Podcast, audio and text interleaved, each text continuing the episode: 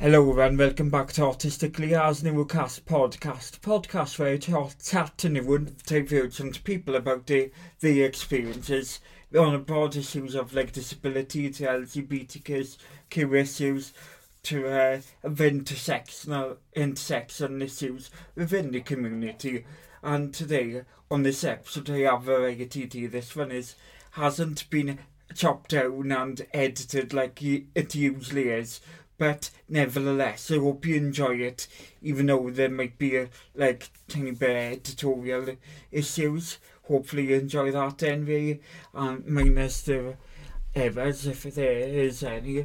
And this one is, very, as I said, very, very DD comedian, and she talks about her diagnosis of epilepsy, um, her, uh, like, she can an ADHD diagnosis, and to having uh, brothers who are all autistic, as well as many of issues of being a comedian, being a black disabled comedian, which you exposed in a podcast. I hope you enjoyed this interview. After by introducing yourself. Right, got it. Yeah, are you ready to introduce yourself? Oh yeah, um, what's your now? Um, yeah. Okay. Well, good afternoon. It's your Variety stand-up comedian representing South London, yet the capital. Been doing comedy for 15, gonna be 16 years this year in 2023. Um, yes, I am getting old. Um, I'm going to be 32 next month. And yeah, I've been starting comedy at the age of 16 years old. And I'm also known as the first Black British female uh, disabled comic. So the last black comic uh, representing any disability or condition is the late great Sir Charlie Williams when he was diagnosed with Parkinson's. But even then, he had the succession already. So yeah, that's back in the sixties. Well, so we've still got a long way to go. Your display has no no color. Um, it adds some some black in it. It's like adding spice on chicken. It's a chicken. Mm. So sorry for you vegans, but yes. And so, what what was it like starting comedy at such a young age? That's a good question. Um, so basically, I told a fib well, actually, even before then, I went to the back doors of a comedy venue called Comedy Café, which is not there anymore in um, Shoreditch, central London. And it was amateur night. And I remember me and my big gob um, said, Boo, I can do better than that. She's rubbish, you know. And then one yeah. big hand on my shoulder grabbed me, and I, my heart was like that. Um, cause I thought it was the security. They're gonna like dash me out like rubbish. And then um, it was the compare, and he went, "Did you say you can do better?" This is me. Um, yeah. Um, and he went, "What's your name?" Uh, my name is my name is uh, Variety Variety D. Okay, you're up next, huh? I literally was like that. And then yeah. they put me on stage, and then did you not? The audience loved me. Um, however, during that era, I think this is around what 2008. Um, Catherine Tate was still popular, with the comedy um show, yeah. and they must have assumed that I was like a black version of her. So they must have thought that I was being an, an adult woman imitating a teenager. Yeah, I guess probably because you know, like I spoke about. Yeah, because probably people assumed that, you know, like you know, like you know how could somebody probably be so confident at a young age and probably like probably undermined you then when you uh, started doing comedy and come off quite confident. And to, to me like it seems quite impressive thing to do to people to you know uh, so you know go from being chucked in a deep end at such a young age to like yeah. basically go going from being the audience to actually do going on stage and doing a bit stand up so uh, what was it like having in that moment to think on your feet? Yeah, I mean, it was great looking back. It's fantastic. I wish I had longer times. You know, you get a certain duration on stage. And um, I remember talking about my friends, families, bullies, um, you know, teachers, you know, imitating their voices and stuff. And I remember getting off stage because the crowd loved it. Um, however, um, the compare was like, this is too, this is too, you know, on the nose. And he's like, how old are you? And he his glasses. He's like, how old are you? I was like, um, I'm 17 and a half. Is that really? Like, okay, I'm 16. Like, and, and the thing is, he kind of clocked on because he's thinking, your stories that you said on stage was so on point, like so realistic. Um, and also it's partially because British uh, law. I'm not sure it still happens now. You're meant to be 18 and over when being in comedy clubs. So it's for three reasons. Because it's partially Betty buys. Um, there's um, beverages that you can't spell, but they taste delicious, especially alcohol. And um, there's lot of effing and jeffing, you know, with other yeah. lineup. So it makes sense. But with me, I was too naughty. I was always um, very curious. You know, say curious to kill the cats. I think I killed a lot of cats. I'm so sorry. But I literally went. yeah. Like, I said, like, booked you on uh, to talk about uh, neurodivergency and your disability. So, like, well, you know, as I said, that, you know, like, you can add like experience in school of bullying and talked a lot about yeah. when you started on the stage about your experience in school. So what was yeah, that like for you? You know, when you started out at a young age, you know, like, you know, in school and, you know, uh, what was that like as a young person being neurodivergent in that environment? Well, my my school um, misunderstood me um, because remember um, we had a special needs unit um, back then. It was very small. And then on top of that, the school I went to called St. Martin in the Fields, um, which is bang between Brixton and then Western Norwood here in South London. It was predominantly black, so I'll say about 70% of the students were black. Um, there were there were black teachers too. Um, I remember on my third year, so year nine. Um, and even then, neuro neurological um, disorders, you know, so like mine, complex partial epilepsy, yeah. was misunderstood. The only epilepsy people knew about was the the one I call Shakin Stevens, the Grand Mal one, and the um the allergic to Kodak and, and Polaroid pictures, um the photosensitive. Um yeah, that's not me. Otherwise, I wouldn't be a stand-up comedian. There's a lot of lights on stage, you know. Yeah. Um, what what really triggers my seizures and the type ones I have are the ones that where it's, it's close to tonic clonic. So you bite your tongue till it bleeds or your inside gums. Um, eyes rolling backwards like you've been possessed by exorcists. And um, you can you, you baptize your parents. You know? Yeah. So you can't control your blood. You have no control at all. And a lot of the time, um, a lot of traditions, not traditions, but a lot of cultures believe that you're being possessed by the devil or you've done your family member done something wrong. That's why you have this. So it's still taboo even to this day. We're still breaking the margin though of representing and and supporting one another, um, African and Caribbean heritage and Indian, but we've got a long way to go. So, you know, so even back then, to about back to your question at school, it was tough because they'll call me weird, um, even with the tone of my voice. Um, my, t- my tone of voice is husky compared to an average woman. Um, you know, I developed very quickly because I don't just have epilepsy, I have polycystic ovarian syndrome. So I have like hairs growing like here and chest and places you never even think of, but they're there and they always need shaping or trimming. So yeah.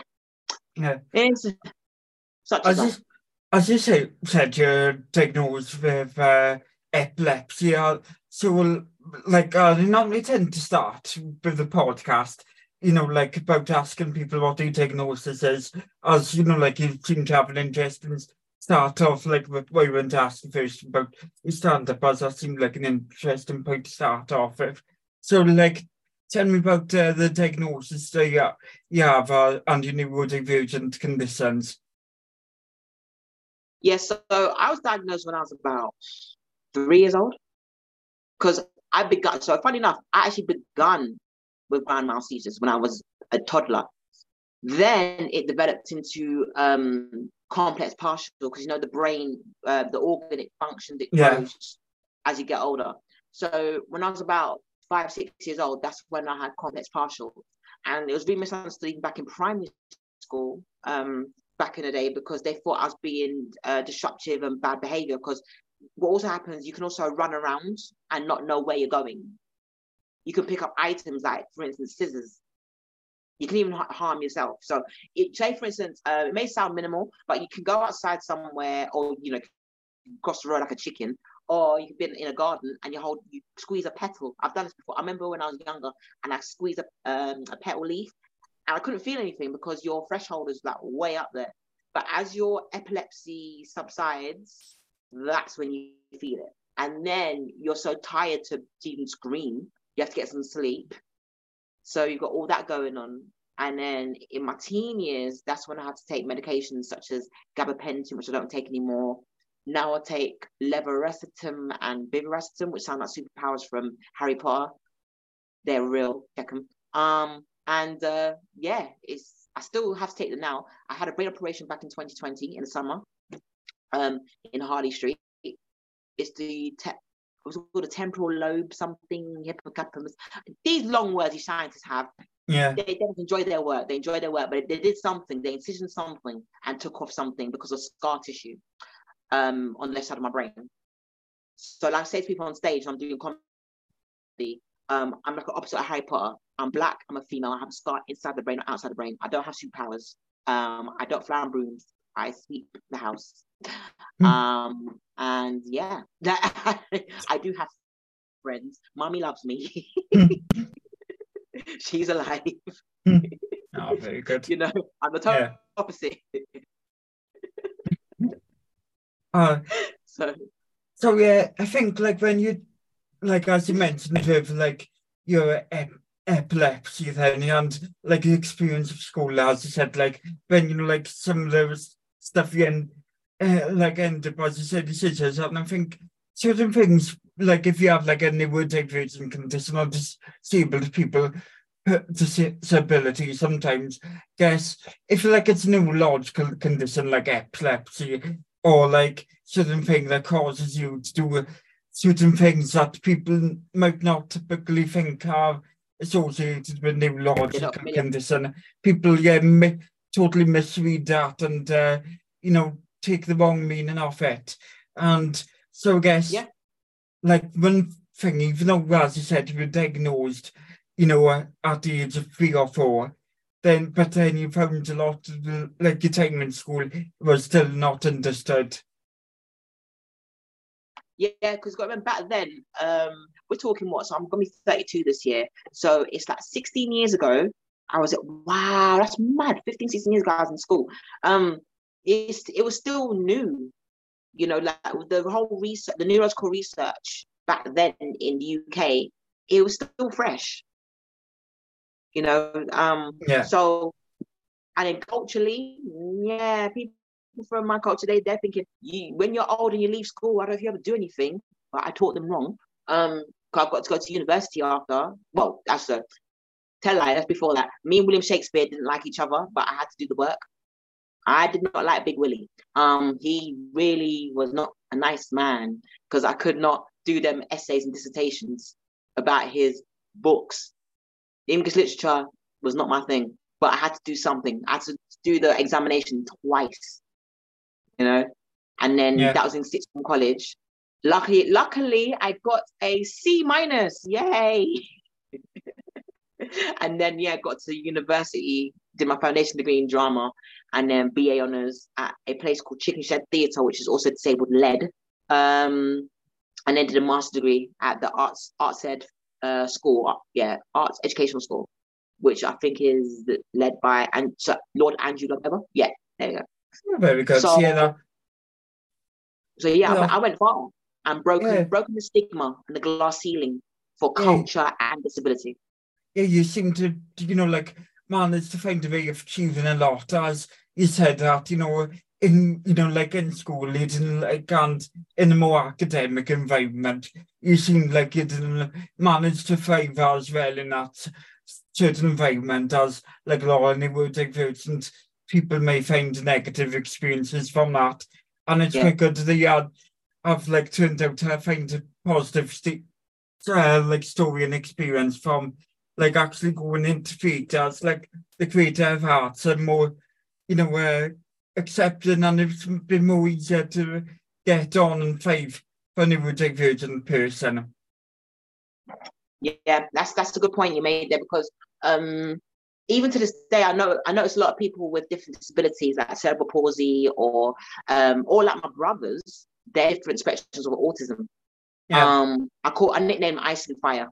Um the ice one is one who's 20, 24 now. Yeah, Yeah. no, he's 24 this year.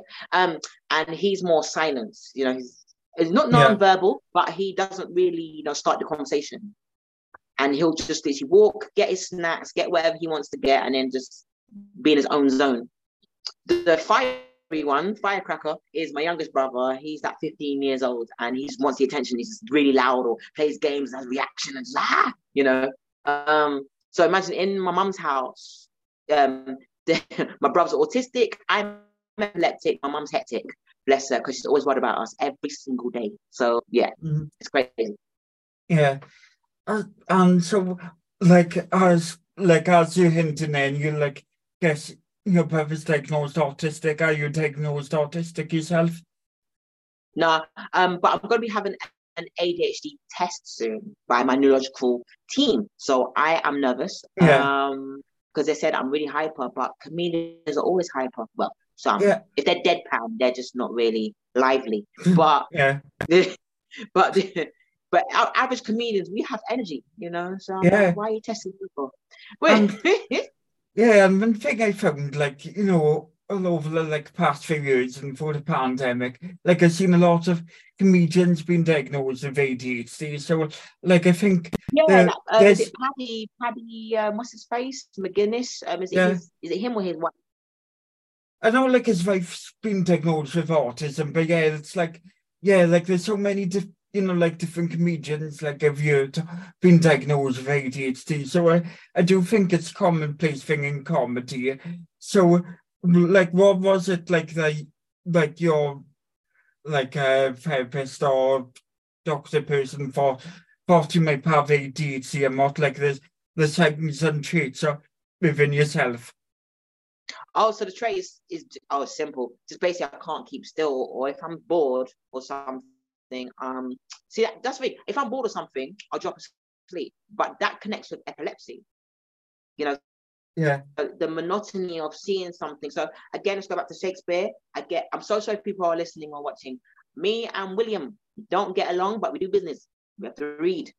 But when i look at his films or sorry the films adapted from his stories i'm knackered. I'm like this i'm going yeah so ought art though and the yeah that's me. But when i see something that i like like sonic frontiers or something like a video games i'm like oh my god yeah that i can play it all night.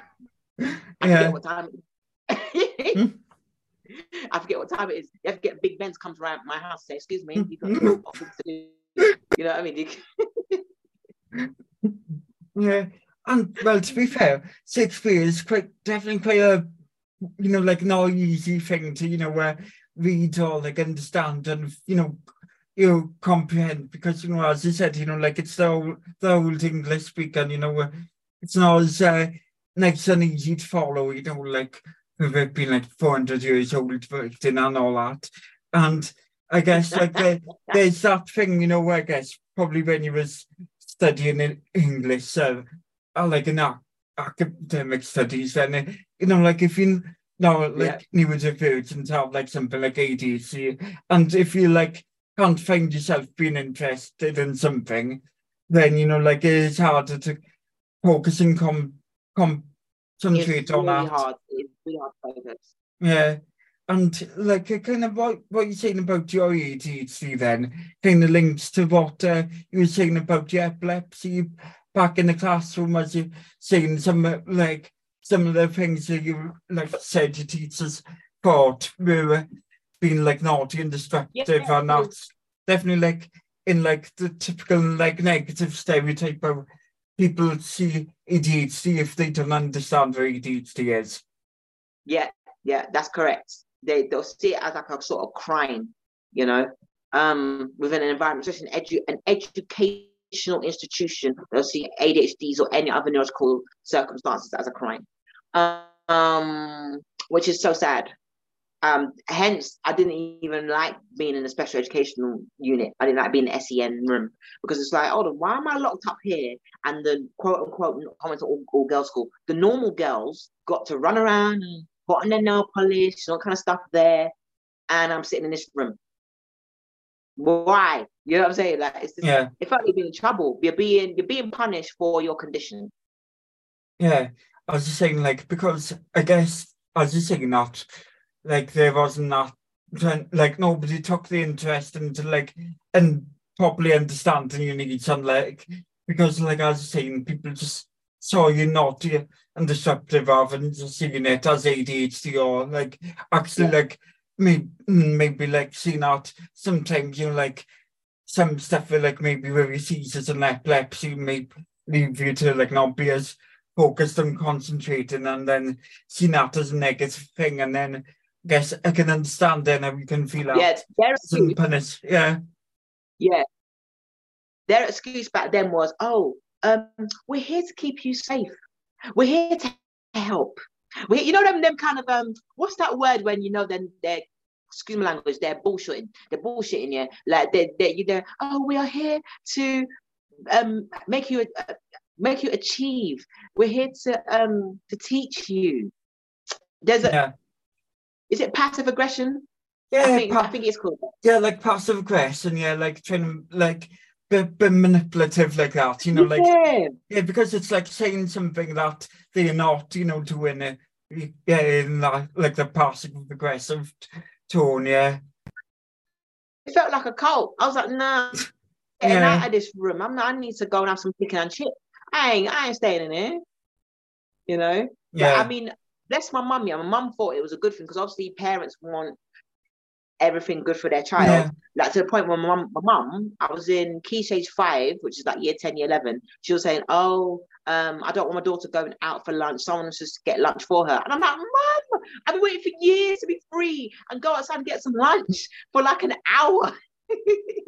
and see some sexy guys whilst getting some lunch. and now you're locking me up in the girls. No, Uh, I I guess out them gates like nothing. I was like, nah, uh-uh, I, I ain't this. yeah, I guess you know, like it was probably like next like you never cared, you know, cared enough like that. But it's just like I guess you just went to that big professor and just like have that space to be from like the classroom and all that. And as you say, like with your, your mother then, as you was younger then, and you were saying like early on with epilepsy, then a lot of it, well, the research wasn't understood. And like, you know, she wasn't know any like better, any different about this stuff because, as you say now, like, you know, eh, your mo- mother's probably like, uh, I said, your mo- mother's probably very con- concerned about you and your brothers. And All the time. It's- yeah, it's something that, that then if you like got children with like a disability on or neurodivergency, it's like you on a constant, uh, you know, path of learning different things and learning uh, good experience of parenting. Yeah, because I'm her firstborn. So Yeah. by the time my brothers were born, like the um, you know the middle child, um, he he got to go outside, get his you know Greggs, you know like snacks, all that stuff. Yeah. Where by the time he was in um uh, year eleven, um, the youngest one though, Fire, uh, he he's not being able to get out now because with him, he will book out the school and be like, okay, I'm gonna get something to eat. But hold a minute, I'm gonna go to the games arcade in Central London. Ooh, he'll and you won't you won't see him since. You won't see him for dust. You'll be like, wait, where's he gone? Like, so it's kind of gone round in circles. Yeah. and like, so, and you're saying that with like, you know, uh, you know, preface uh, are autistic and I guess that's led you like learning a lot about autism in the ways that you wouldn't understand before. So like, I guess whether it's been for myself can now looking at the diagnosis of ADHD and, you know, with like epilepsy, which is kind of like a neurodivergent condition. And then you, yep, no, with autism, and I guess guess from yourself and your family, uh, end up learning a lot about neurodivergency then, and your like stuff like autism and ADHD. Yeah, because I mean, um, thank God we have um uh what's called more phone lines than say 10 years ago, uh 15 years back. We have more websites that make more sense to us, you know. Um we we have so much things related to technology that we've never had a decade or two ago. So even with me being the eldest, like I remember talking to someone yesterday and they said, Oh, you're off the cuff of Sega Mega Drive but VR. You know what I'm saying? Like you're so I'm literally what I'm saying I'm born in 91, so I'm literally going through that kind of that never used to happen. We didn't have video calls back then. I used, to, I used to remember to 3310. There were people in my area want to nick my phone, but looking back, it's a brick. Why do we nick a brick which has games like snakes and ladders? I mean, I, I mean, what's it called? No, snakes. Sorry, snakes. Yeah. And figuring there was another game we used to play on that. Looking back, it was it was nuts. But look how far technology has come, especially particularly for disabled people. You know, Yeah. like people with cerebral palsy and stuff. Yeah. Um, let alone autism. You know, um, like really and supporting the support mechanism within the support lines and technology that we can do more things for ourselves than before instead of being like in a bubble being mollycoddled all the, all the time. Yeah, and that's quite important thing. And like you you were saying a lot about like, you know, like you you know, background of like being like a you know, black British disabled comedian and one of the first in this space to do that. And as you say that, there was a lot of uh, taboo and misunderstanding about your disability within the community and, you know, because like the Yeah. intersectional issues of that. So uh, would you like to talk and, you know, speak on that? Well, being misunderstood and, and Yeah, um, being misunderstood, yeah. For for non neuro um neurodiverse people. Yeah. Um, yeah. So again, it goes back to what I said at the very beginning about traditions and cultures. That's a, a fundamental fact. So whatever our grandparents or great grandparents have told us, like, oh, you're being cursed, it's because your mother or father was naughty, so now you got to carry this heavy burden. Um, we still hear a lot of that. Um, that's why even to this day, a lot of my elders, even though I love them to my heart, but they'll say things like, "How you doing comedy? How you doing acting? Um, when you have this condition, or sorry, you have this sickness." That's the word they said. Have you? They, you have this sickness, and I'll be like, "Well, I get up, I get well, get dressed, and um, do what I got to do, and give thanks that I'm living another day." You see, that's Yeah. how you break the ice with them because they're old. You know what I'm saying? They're old Yeah. and grumpy. I mean, we I'll play a game with them. Like I remember my grandma, my mum's mum, bless her soul. Um, she had that mindset back then, but when she was fighting um, bowel cancer, um, I used to play a game with like, how many Smarties do you have in your box? Like, and we'll play a game. Do you want to swap some? Like, Mm, and then my mum would go mad. She'd be like, no, you don't. I'm, like, I'm joking, I'm joking. But, we, but she loved it though. She was like, yeah, yeah. My, mu- my grandma, she loved like playing the game because it was interacting with her because she was sick and tired of the carers coming Yeah. in my mum's house and going, You okay? Hi, Miss Davis. Da, da, sorry, Mrs. Davis. Da, da, da, da, da. It's just like, just do what you gotta do. Change yeah, that adult napping and, and, Yeah. and clear off. Just F off, you know what I mean? Jog on. yeah. yeah. Like because because you just need like uh, as you say, like if you're in care like that, you just need something to pass the time. Because i'm just like making like a game out to anything does help, you know, just like pass the time away. Because you know you don't want to be thinking about it too much, and you know, like if you ke- ke- keep on asking the same questions, then it can bring your mood down, and you just need to have to like space to uh, Yeah, it's it's um what's it called? There's a name for repeti when something's repetition. It's yeah, it's monotonous. There we go. Yeah, it's really monotonous, and it just gets you annoyed. Like, and that's I think that's when I start outbursting my hyperactivity. Um, so that's the reason I'm going to be tested soon for um ADHD. Um, that pretty yeah around the corner. So I'm nervous, but at the same time I'm I'm intrigued. Yeah. Yeah, I can understand how you'd be both nervous and intrigued because um I guess with anything like of that is like assessment and like a test, you know, like it can be quite Yeah. overwhelming because you know uh you know, especially like when it's like a anything like a doctor's appointment or medical thing like that, you know, like can be like terrible for anxiety then, you know, like and you know if you're not sure we're gonna be like test on until you assessed, but I guess you're intrigued to be able to have the moment to learn more about yourself and of like get an answer. Because I think, like, yes, when you like know like there's something different, sometimes it's, it's nice to be able to learn about your own brain like that. Yeah, it's true. Um, it goes back to I said, look how far we've come, and um, because I mean, pretty well, I've never worked, I've never done nine to five in my life because again, like I said, I'll drop asleep or epileptic fit, and the staff won't know what to do. They'll probably send you home, probably numerous and you'll just literally not have a job. So that's why even when you said the word assessment, straight away I thought of DWP when it asks you like these weird questions, yeah. and I'd be like, um, and and it also falls into the category of hidden disability. Yeah. Because this is hidden, they can't see it. So they'll ask you these 21 yeah. questions. We're going, okay, are you that case or am I the nutcase? What's going on? Like you're you're, you're asking yeah. me these these weird questions like, so how far can you walk before you have a seizure? Okay, how long's a piece of string? I don't know. I'm yeah. speaking I'm in a different universe by the time I'm having a complex partial. You know what I'm saying? I'm yeah.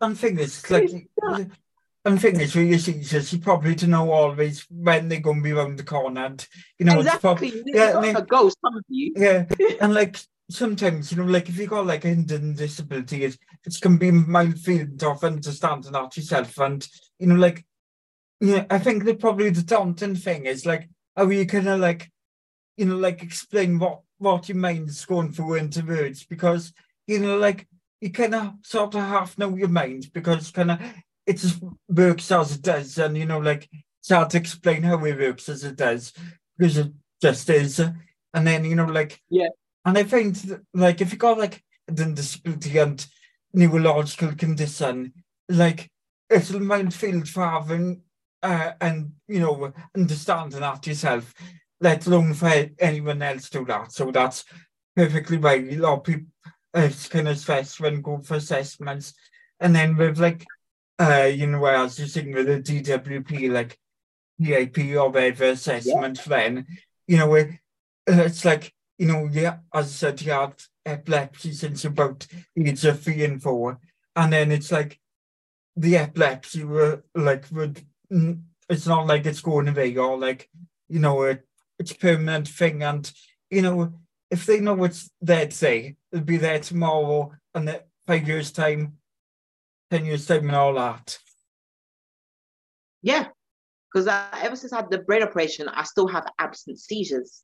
So yeah. that's really dangerous. I still have to be with someone. So what I have, I have um, what's called is is it called rotary carers? So they come in rotations and it could be different individuals. Um, and they're lovely. They're lovely people that yeah. come around my house and check me out and you know see if I'm okay. But the main thing is is that I always said to them, make sure to talk to me like a human being. I may have disability, but I'm still human. Yeah. You know, that's the that's the fundamental things. Um, I always tell them. And I always ask them, how are you? You know, but me yeah. for my how are you? Because you know, their job can be really um stressful. Yeah.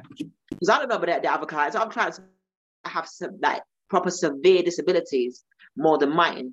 And I'm thankful that I, mine is not severe to the point where I can't wipe my own bottom. You know what I'm saying? Yeah. I mean, the only time I can't wipe my own bottom is if I don't have if I have a major seizure. Like I said, I baptize my pants. I wouldn't. Mm-hmm. I would have no control about any of my organs. I wouldn't know what time of day it is. I wouldn't know what my name is after having a seizure. Like the way I would speak, because my bit my tongue, I'll be speaking gobbledygook. I'll be sound a bit more like this and just really tired and just literally knocked out. Just you know, it's yeah. Yeah.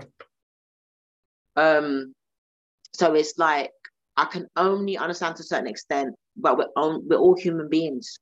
When people say, "Oh, but I'm a humanitarian," really, really. Yeah and yeah, as I said, it's like importance to like, as I say, like your like your disabilities were not, you know, like you know always like you know, like some days, you know, as I said, you can feel it severe if you got like a major seizure. But as I said, like a lot of them are like minor and absent seizures. So, eh, like as with the carers, you just don't want to make them feel like strangers. You only want to build a rapport. So is important if you can uh, get that connection of just like ask them how are they, and all that and make them positive way working with them. Uh, and yeah.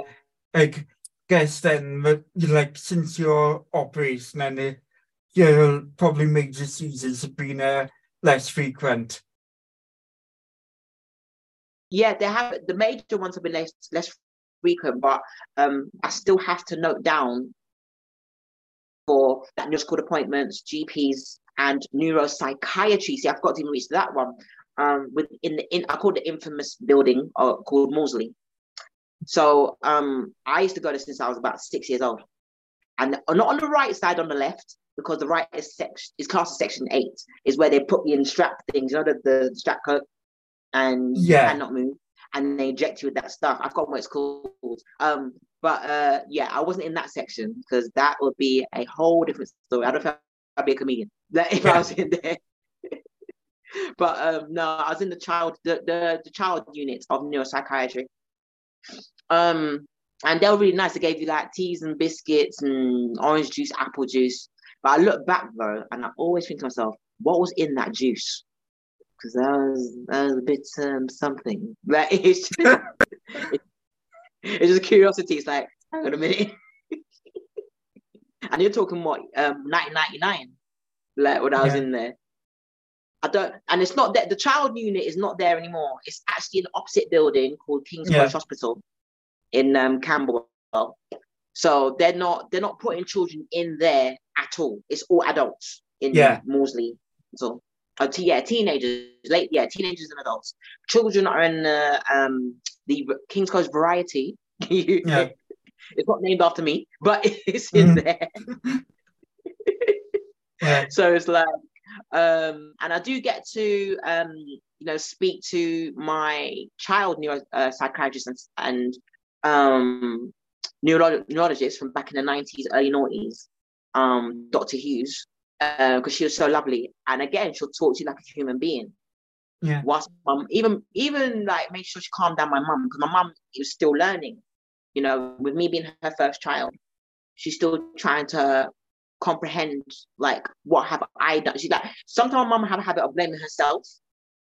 And again, it's a cultural thing. It's like, Yeah. oh, what have I done? What, what did I eat when I was pregnant? You know, back in 1991. Because my mum, she was a teenager. She was she was 18 when she gave birth to me. So yeah. it was tough. There, there was no websites and that back then to help you out. Yeah. And as you said that, you know, like, with like uh, having like two other like siblings and, you know, they mm. all, they being autistic and they, and with like you having epilepsy and also now with ADHD mm. diagnosis, I, and probably like your mother was working and holding down a job as well. So like, I guess like there's been a lot for you to learn and you know like catch up with on information wise. And it's a thing of like as a with co- concern as parent and sometimes you know like if like you know like a child like sometimes people end up you know like thinking or you know what what do they do wrong? or like something like that. And I understand that yeah there is that culture of blame and that can easily happen and I suppose it's made su- such a positive thing that you know like still at the age of uh, 32 or 31 now you, your mother's still there you know with you at appointments and willing to like you know listen and learn and you know like it's probably been so helpful that you know like she's been on like the learning curve and learning step with you Yeah, it's. It, I'm glad you said that. It is like a learning curve and stuff. Because Yeah. even when I was born and diagnosed with epilepsy from a toddler, and imagine my brother, so the ice one, he reason why he's autistic because the when he was in my mum's stomach, the umbil- umbilical cord was around his neck, Ooh. and Yeah. they saw an ultrasound scan that he could, he was not breathing as well. yeah So my mum had to go for emergency C-section yeah back so uh, that was back in 1998 um winter then as for my youngest he was um born naturally you know natural birth. Yeah. And um with him it was a fir- it was first the ADHD then autism. Mm-hmm. yeah. So his so fire was literally yeah you fire. Mom gave birth to a fireball. Yeah. Hmm. They're like Pokemon. I mean I'm classed as electric but you know we we we we, we have elements. Yeah that triggers us. I feel we feel like mutants. That's what we feel like right now. Mhm. mutants. I feel like Storm. Like this is Gosh, so it must be quite like fun just or like just like something very like I don't know how to put it, but you know, like something very amusing, I guess, to find out a way of describing your you and your siblings and like how you how you are with your neurodivergency. So I like to use like words like ice fire and electric as in the kind of found like that's good way of uh, describing it and you know like describing I guess how it feels for all of you. Yeah. I mean, mum did say, um, because okay, so here's another so we me and my brothers, both my two brothers, we have different dads. So I got my dads and they have theirs.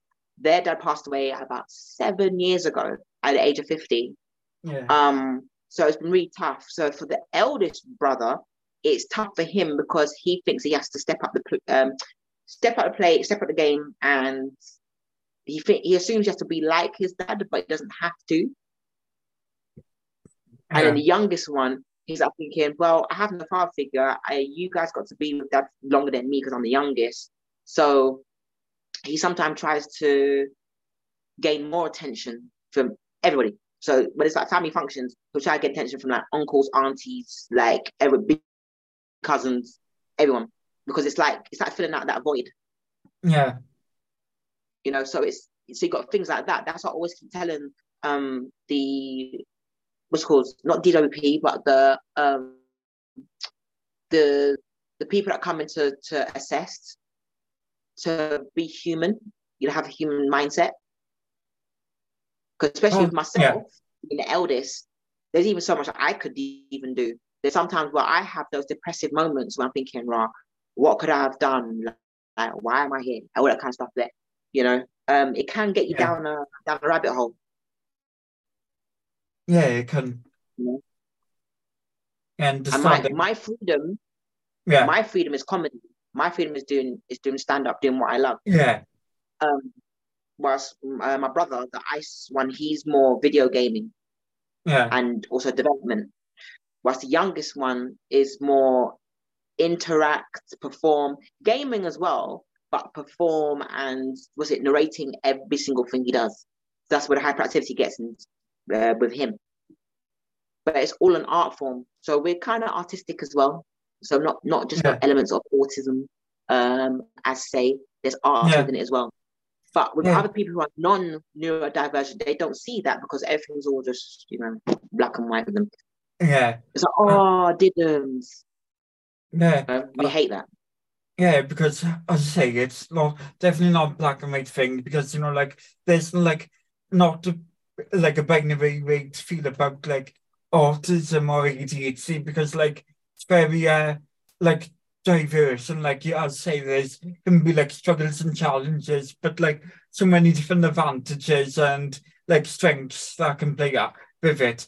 As like yeah. um like what what you talking about your like re and stand up and like have you you know got going in stand up I, I think from the sound of it if like your your ADHD and what it can give you like and the, the personality it's been able to give you I think probably you wouldn't been able to, uh, like at 16, with like quite big room, when they were, in compare asked you up on stage, they wouldn't been able to, you know, found, found a way for it in a moment and come up with something and channel, you know, your your life experience into something that could be a comedy show.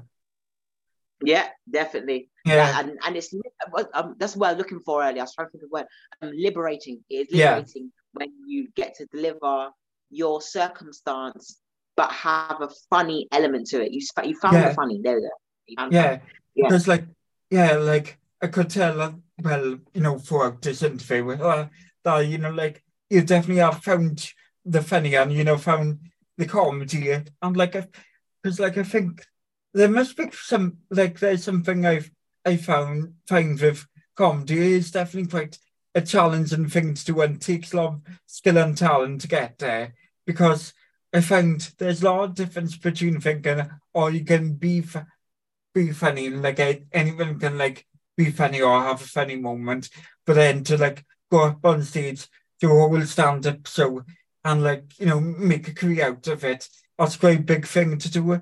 And like as I say like like since there's a lot of ADHD comedians like coming out of ADHD, there's definitely something with, Yeah. with that, I guess, the energy of being able to transfer your life experiences.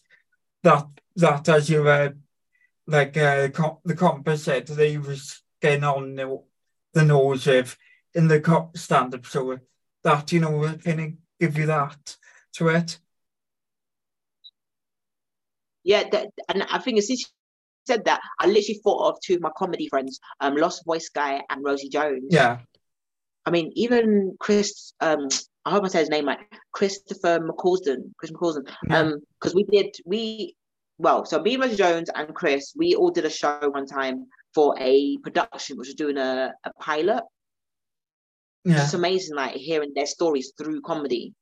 Um, me and Lost Voice Guy were signed to the same agent because remember he won the Brit- uh, Britain's Got Talent uh, many moons ago, yeah and he's just been climbing up, up, up, up, up, up, you know, in, in the industry. yeah Um, and he's got a, he's his new um, I call it VTech work here, but I don't know what it's actually called. And uh, um, when you press the button and um, you hear the uh, the voice of what they're what they Yeah. want to say to you when they have a conversation.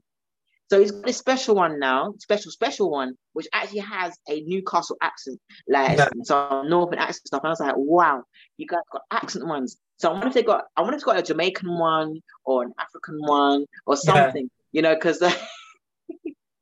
because if, if they got something like that, they must be diverse. They must have like a like an Indian one or something, yeah, or like an Yeah. Aussie, like. And it'll be hard because if they've got an Aussie one, they must have a South African one because yeah Uh, yeah like, that's hard.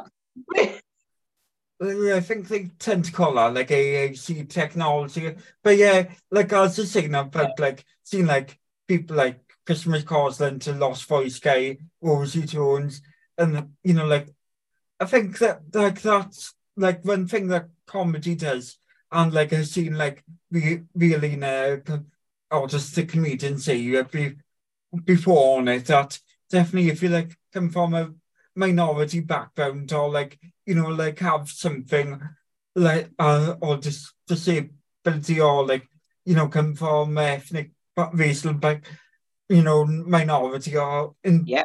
like, I think that is helping you something to the table, you know, in a com in your comedy show and like, in the comedy career because I think it's good to be off like discussing things and representing uh, a community and you know like it's a good way of like educating people and making things more understandable in an entertaining way. Yeah.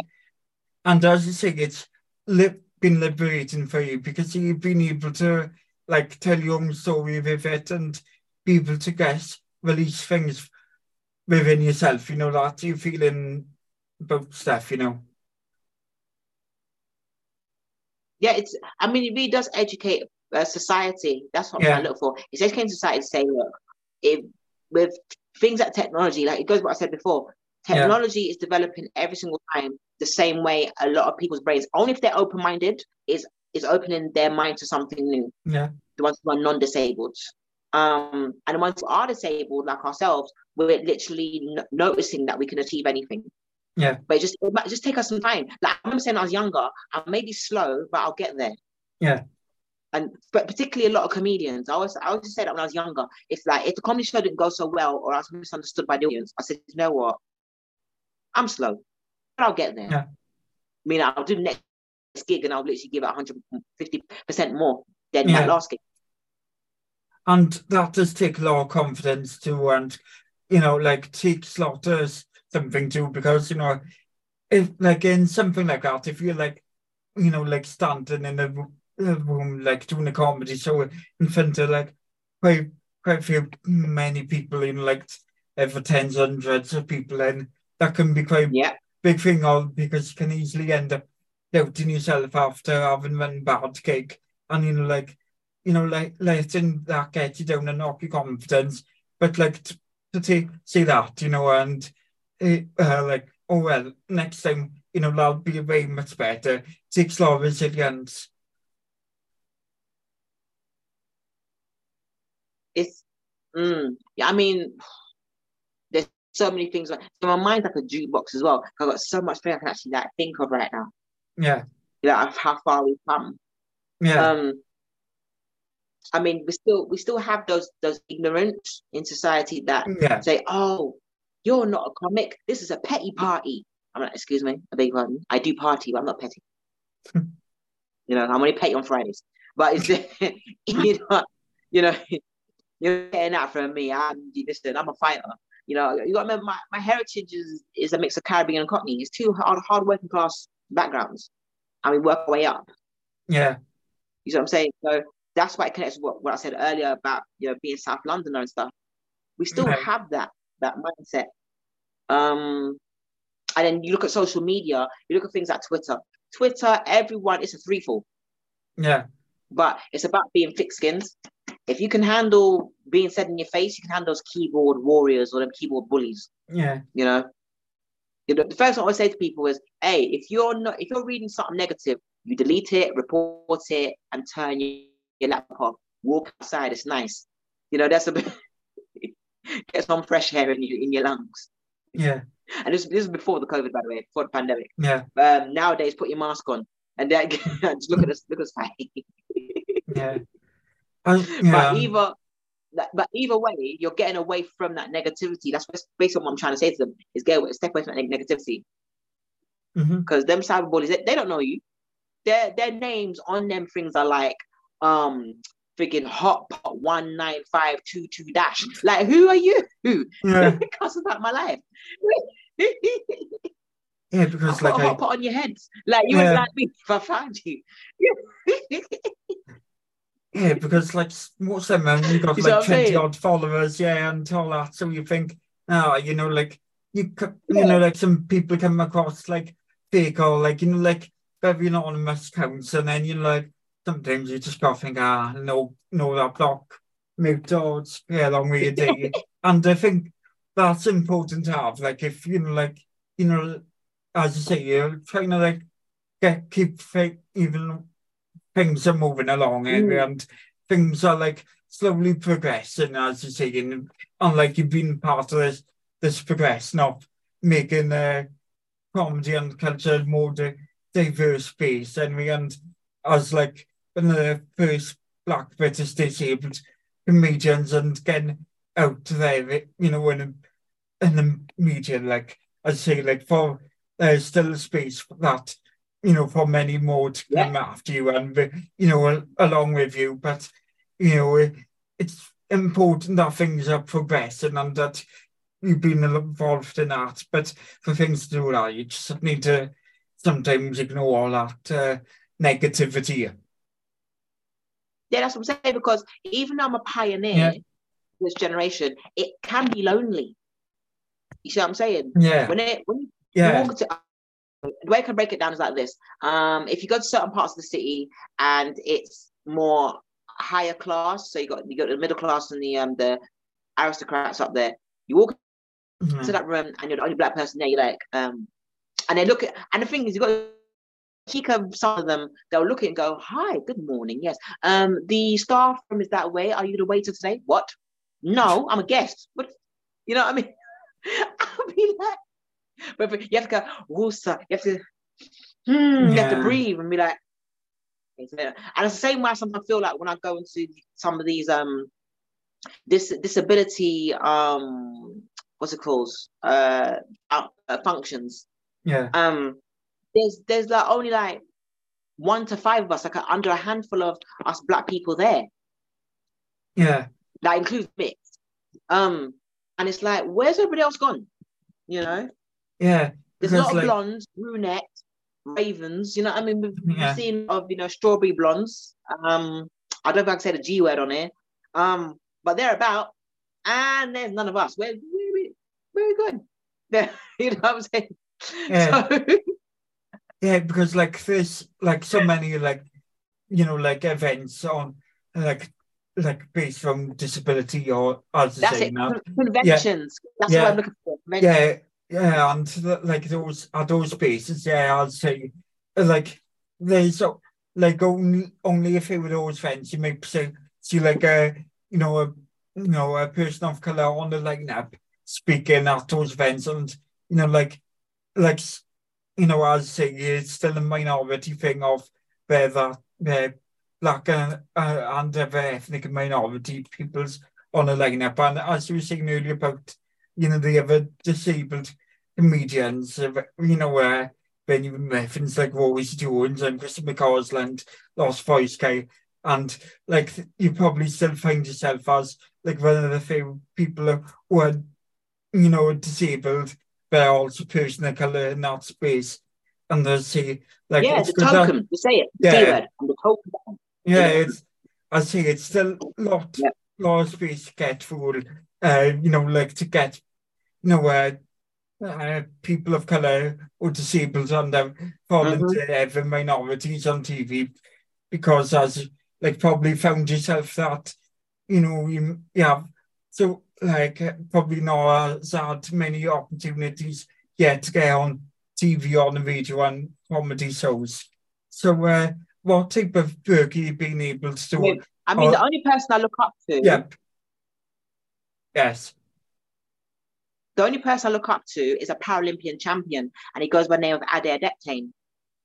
Yeah. So even though he has a whole different disability, um, he literally gives you that type of that light at the end of the tunnel, if that makes sense. Yeah. To say, look, you can do because remember he also is also going for the same. Well, was for quite a while. There are other Black Paralympian champions who yeah. represent Great Britain, but when he was around, he only won for a long time. Mm-hmm. So remember, he was a pioneer. That's how he got to yeah. be part of the barons and stuff. Um, and I yeah. think, did he get his British? I'm trying to remember now.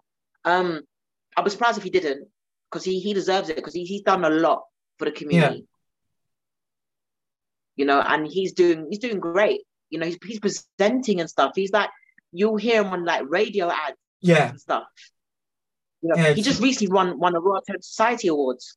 Um, yeah. I think it was earlier this, this month. No, last month in March yeah. So um, so yeah, he's he's someone who I've met a couple of times and going, yeah. you know what, I'm all thanks to guys like you, anything's possible. Yeah. You know, phys- physically and mentally. Mm-hmm. Um, yeah, it is always good to have people to inspire, aspire, you know, I look up to, and yeah, Ade Adepitan. Like I've seen him on TV, you know, like presenting different like sporting and yeah, he's tends to do like a lot of Olympics or Paralympics coverage, and yeah, seen him on the BBC or Channel 4 doing that. Yeah, I can tell he's quite great broadcaster, but as you're saying that, it's still a case that yeah.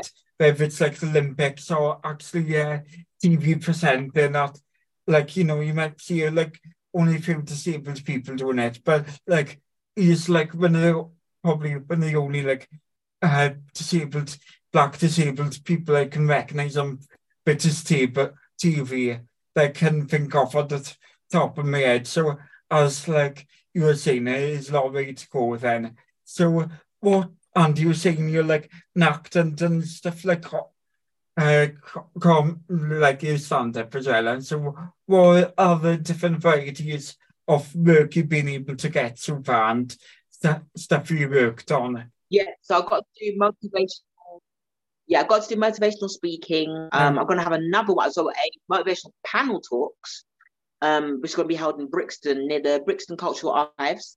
Yeah. Um, and that includes one of the TED talkers, um, called Na- Nano Marfro. Um, so his disability is based on his trachea. Yeah. You know, so every time he talks, he has to he has to breathe a lot more than an average person to get intake and then deliver. Yeah. And when he does deliver his words, he means them. Um, then I've forgotten what the rest of the panel have, but they have different type of disabilities and their journeys, which is fantastic.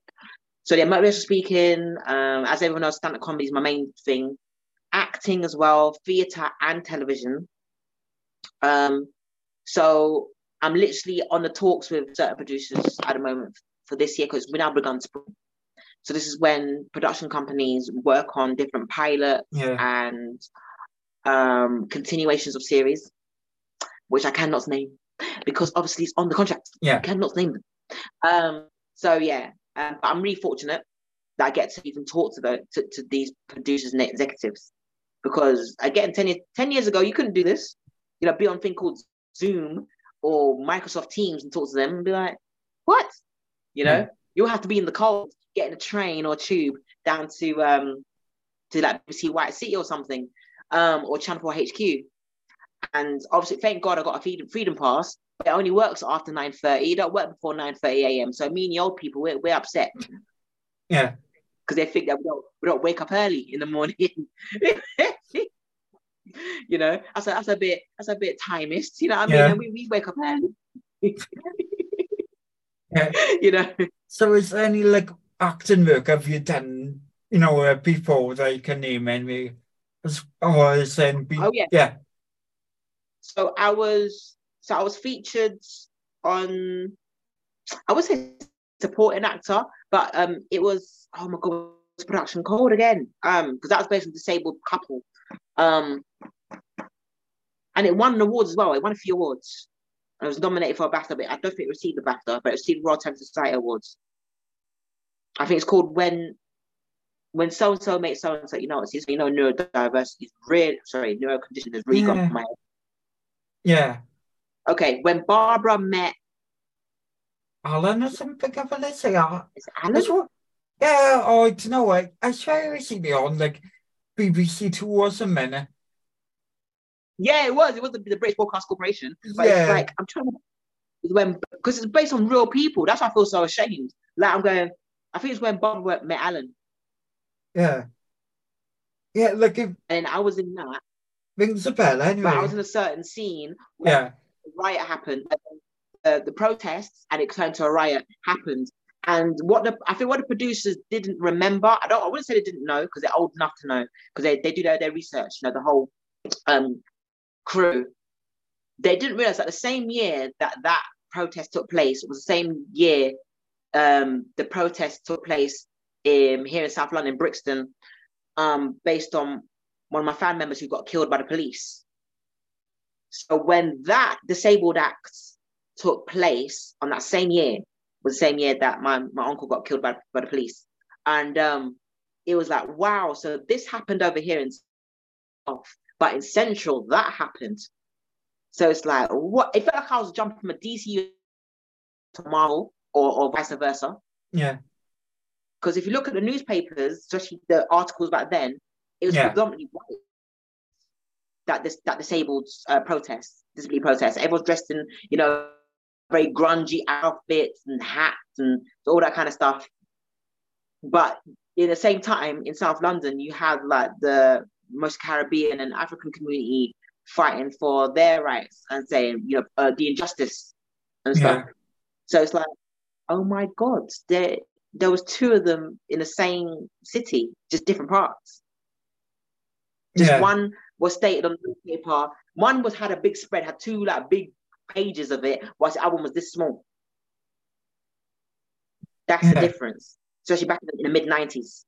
You know, um, because my mum was was even part of that um, protest, the Brixton one, and one of my mum's friends was my mum's friends were part of the one, the Disability Act one, in the city in the nineties, not ninety five. So that was just like, whoa. So that was mind blowing, but it was really good to be there in a reenactment, in a documentary about it. I'm not going, oh my God. Even I spoke to, um, oh, what's the guy's name? It's Jack something, one, the writer. Um, when I told him, and he was like, oh my God, I didn't realize. Ah, and he he kind of went into a not a panic attack, but it was near there. But I was like, don't worry, don't worry. Yeah. You know, you know, it's based on disabled. But look around you. If you look at a bigger picture in the city, look how many things have happened, and it does kind of make you think of even though the United Kingdom is small, you Yeah. think of the USA, you could okay in one state ten times, and it felt like that. It felt like we were not in the states, but you know, in in America, one thing happens, ten things happen in that same Yeah. state. But only one news network can only what's called. It can only tell you enough. Yeah. See what I'm saying? They have their own news networks around that particular state. Whilst over here in the United Kingdom, we're regional, so we're more England, Scotland, Wales, and Ireland, or Yeah. sorry, Republic of Ireland, and then Yeah. um.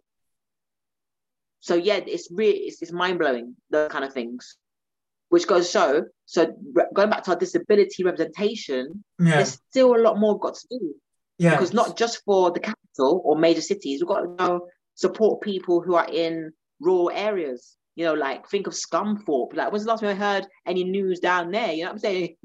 or parts, Yeah. you know, like you know the farmer's son or something, or the, or the farmer's daughter, or the maid, or something.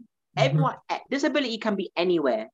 Yeah. It it has no classism, no race, um, or anything like that. It has no gender. Yeah. Like disability, disability. Yeah. and that's like that's where the conversation went with that production, and it was fantastic. Um, and I'm so grateful to be part of that.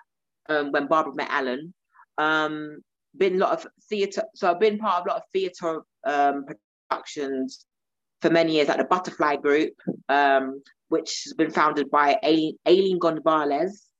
Um, she is fantastic, phenomenal. Um, at the Royal Court Theatre and many other places like the Young Vic and Old Vic.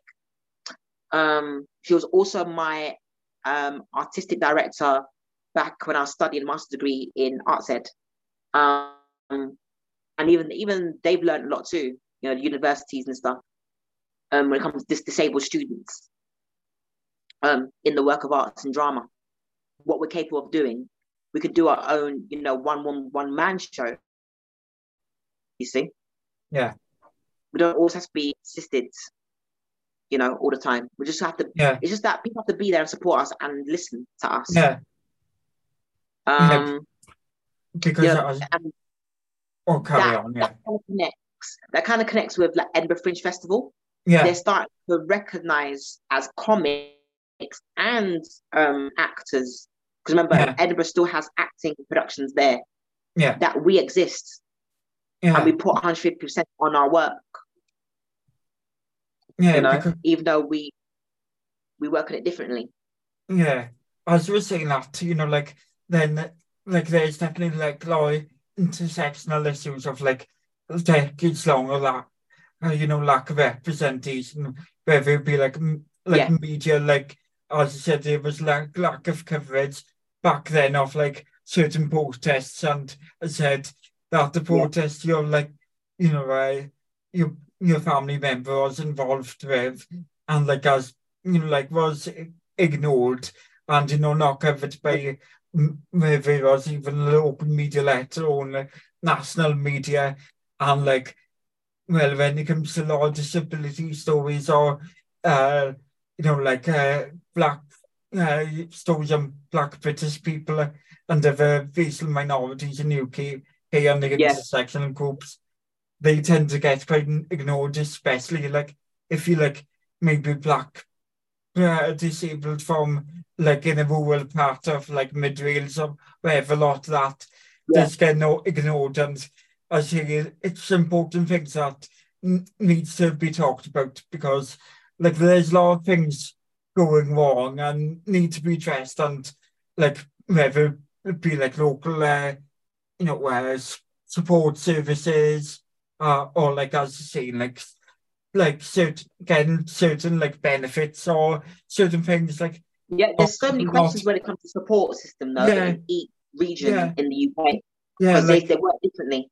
Yeah, because if like from a minority group, some you know, like do, you need like like politicians held accountable for you know what they do and what impacts you, and that's like vital of disability representation or like uh people of colour representation and like in news and journalism.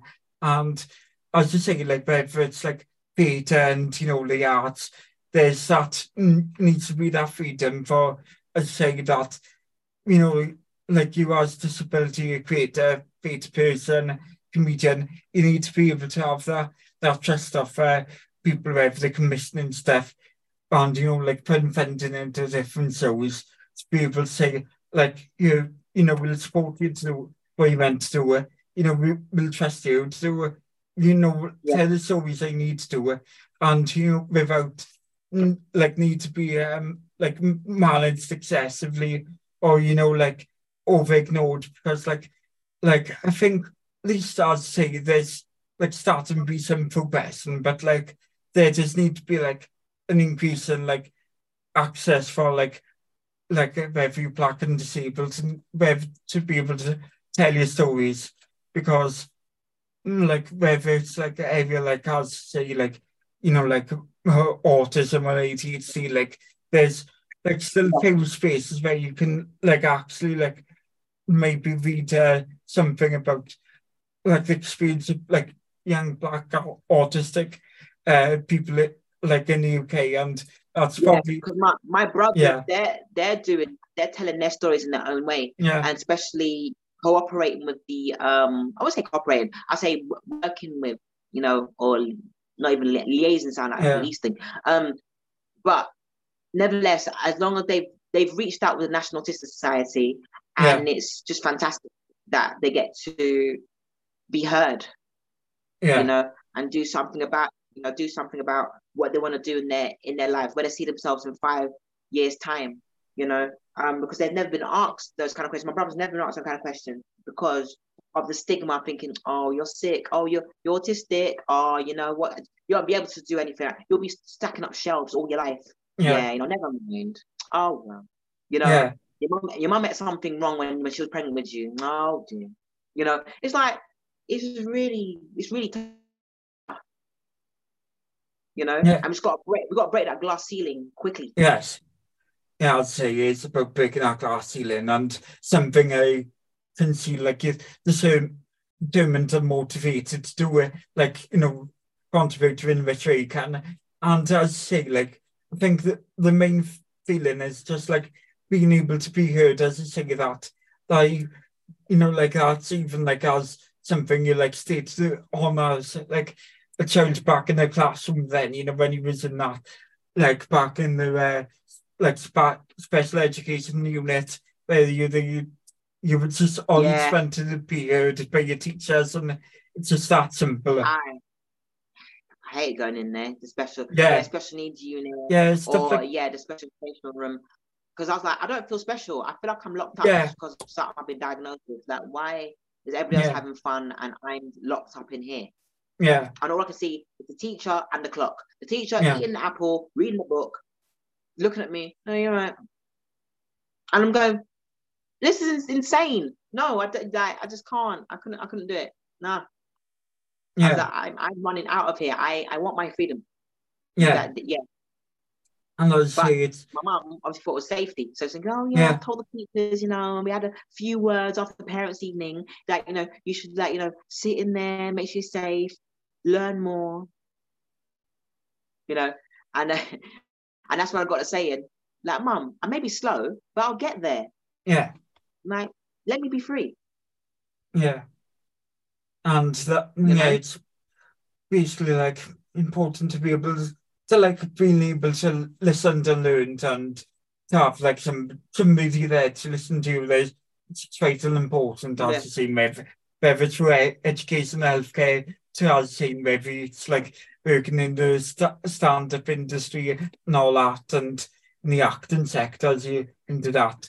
And I feel like we just yeah, I um, that's what you said there. That's why I feel sorry for um I think do you remember this documentary years ago called Cotton Wall Kids? Uh, I can't remember that documentary. It was, it was one. I think it's one of the award-winning or nominated uh, award. Uh, yeah, sorry, document called Cotton Wool Kids, and it's based on parents who literally are just treating them like cotton wool. They're literally just, every single step. They're like, "Where you going? What are you doing? Yeah, you breathing all right?" Like, it's like leave them alone. They're kids. They're humans. My God! And then to the point where they're teenagers and they walk in the outside world and they're scared. They're frigid. They're you know, some insecurities. It's, it's, it's oh, it's mental. It's just like the isolation. It's just no, no. Oh, I can't go to the pub without my mum. What do you mean? You're big now. You have pubic hairs, for goodness sakes. Get yourself out of the pub, have a pint. You know? It's just like, no, it's just not right. Mm. But I see why that happens. Yeah. Because it's like over overprotection. Mm-hmm. Yeah, it's like mind you, it's like I like as an autistic person, like I found like sometimes like I struggle to be being independent myself, and it's like something like struggled when I tried university and like mm. find like one thing is like it's the, then you know like whether it's like you're like neurodivergent or like neurotypical, then that, there's that you know struggle feeling of like like well I found like as neurodivergent myself, like the struggle of like having freedom but also feeling safe. Like like I definitely always been quite super anxious anyway. And like it's something that I always struggled to not to be able to go outside the house and independent by myself and like like I found like it's only recently now where like I start to go go on walks by myself with, with like a, my dog they have now to do walk the, the dog. So it's definitely some one of those things that like I found like I you know, it is definitely something that, that can be quite challenging and struggle, you know. Yeah. Yeah, definitely. It's, Yeah. Oh. And that goes back to what I said about society. Yeah. You, know, it- you, you do sometimes put your banging your head against the wall when you're doing things by yourself, Yeah. misunderstood. At the same time, you've got to take that stand. Because Yeah. otherwise no one will no one will take it for you. Yeah. No one will take it for you. They say they will, but they won't take it for you properly. They'll be they'll be a bit half-assed, you know, about it. Um yeah, it's, it's, it's a tough one, but we're getting older. We're not getting younger. Yeah. And to yeah, do something. yeah, it's like something, yeah, like something that, you know, like things like this can only do by myself. And like, I think, like, it's one of those things, like, if you like neurodivergent and just suffer with anxiety, there's a lot, take a lot to do in yourself. And like, probably like, you found like, with like the ADHD and there's some like stuff like, you know, like it's definitely quite hard, hard to navigate with. It's like, you know, where like certain like uh, things need to do when depend remember remembering to do certain tasks or like navigating like first times or like sensory Yeah. processing things. And yeah, like there's challenges like that. But as you're saying, it is right that only you can you can do that step. And I think that's something that it does take a lot of anxiety work on like anxiety and like sensory stuff, like to be able to build the in- independence like that. And Yeah, So- that's. I, I was just thinking that as well, and with Yeah. my, because of my neurological disorder, yeah, it's memory, memory retention, memory. Yeah, I think it's called memory retention. yeah, That is that is a hard one. That's why I had to redo that English examination yeah, That twice because it's like this is really boring, and I can't remember on that last page what they said then, and you know what did the fellow say? Oh, for goodness, is is that Othello or Hamlet? Which one's this? Like I'll literally be all over the place. yeah, my brain don't function like a normal person, you see? yeah. Like as I said with that, it's like my like with, with me, like I can easily like like take a tablet one second and then forget about it in the next second. So like there's definitely a lot of things with like having a neurodivergent condition and it's something where I like you know like got diagnosis of autism dyspraxia sometimes of those things like Yeah. you know like it's a like mild field to be neurodivergent because you wonder whether like you have other neurodivergent conditions because like you know, you're trying to work out your own thing. And so, like, I think with like the stuff of like issues with, uh, you know, uh, mem- memory retention and, and stuff like that, of like getting something one second later, that's one one reason yeah. why I do press maybe would have ADHD myself, as like it, it's I'm more of an inattentive thing. Yeah, uh, so as uh, it's definitely minefield. Yeah, because you mentioned the word tablet. I've got to take my medication in a moment because it's now past 2 Yeah. p.m. as we're speaking. And this is just Oh, yeah. fantastic. I've got so much more to talk about, but I've Yeah. got to take my um my levoracid and my Yeah. bivacid. Like, Tell you the rest of what. it. Ah, right. If you tell you what, I'm just going to pause this a second, get my what. Today's interview will be going out in two parts. So this is the first part of the interview with uh, Variety So r- right there and look in your podcast feed, and the second part to this interview should be right there for you. And just to remind you, this is Autis- Autisticly as Neurocast podcast of which exposed neurodivergency in colour. And this is a, our audio production, hosted by me, Autisticly Aar.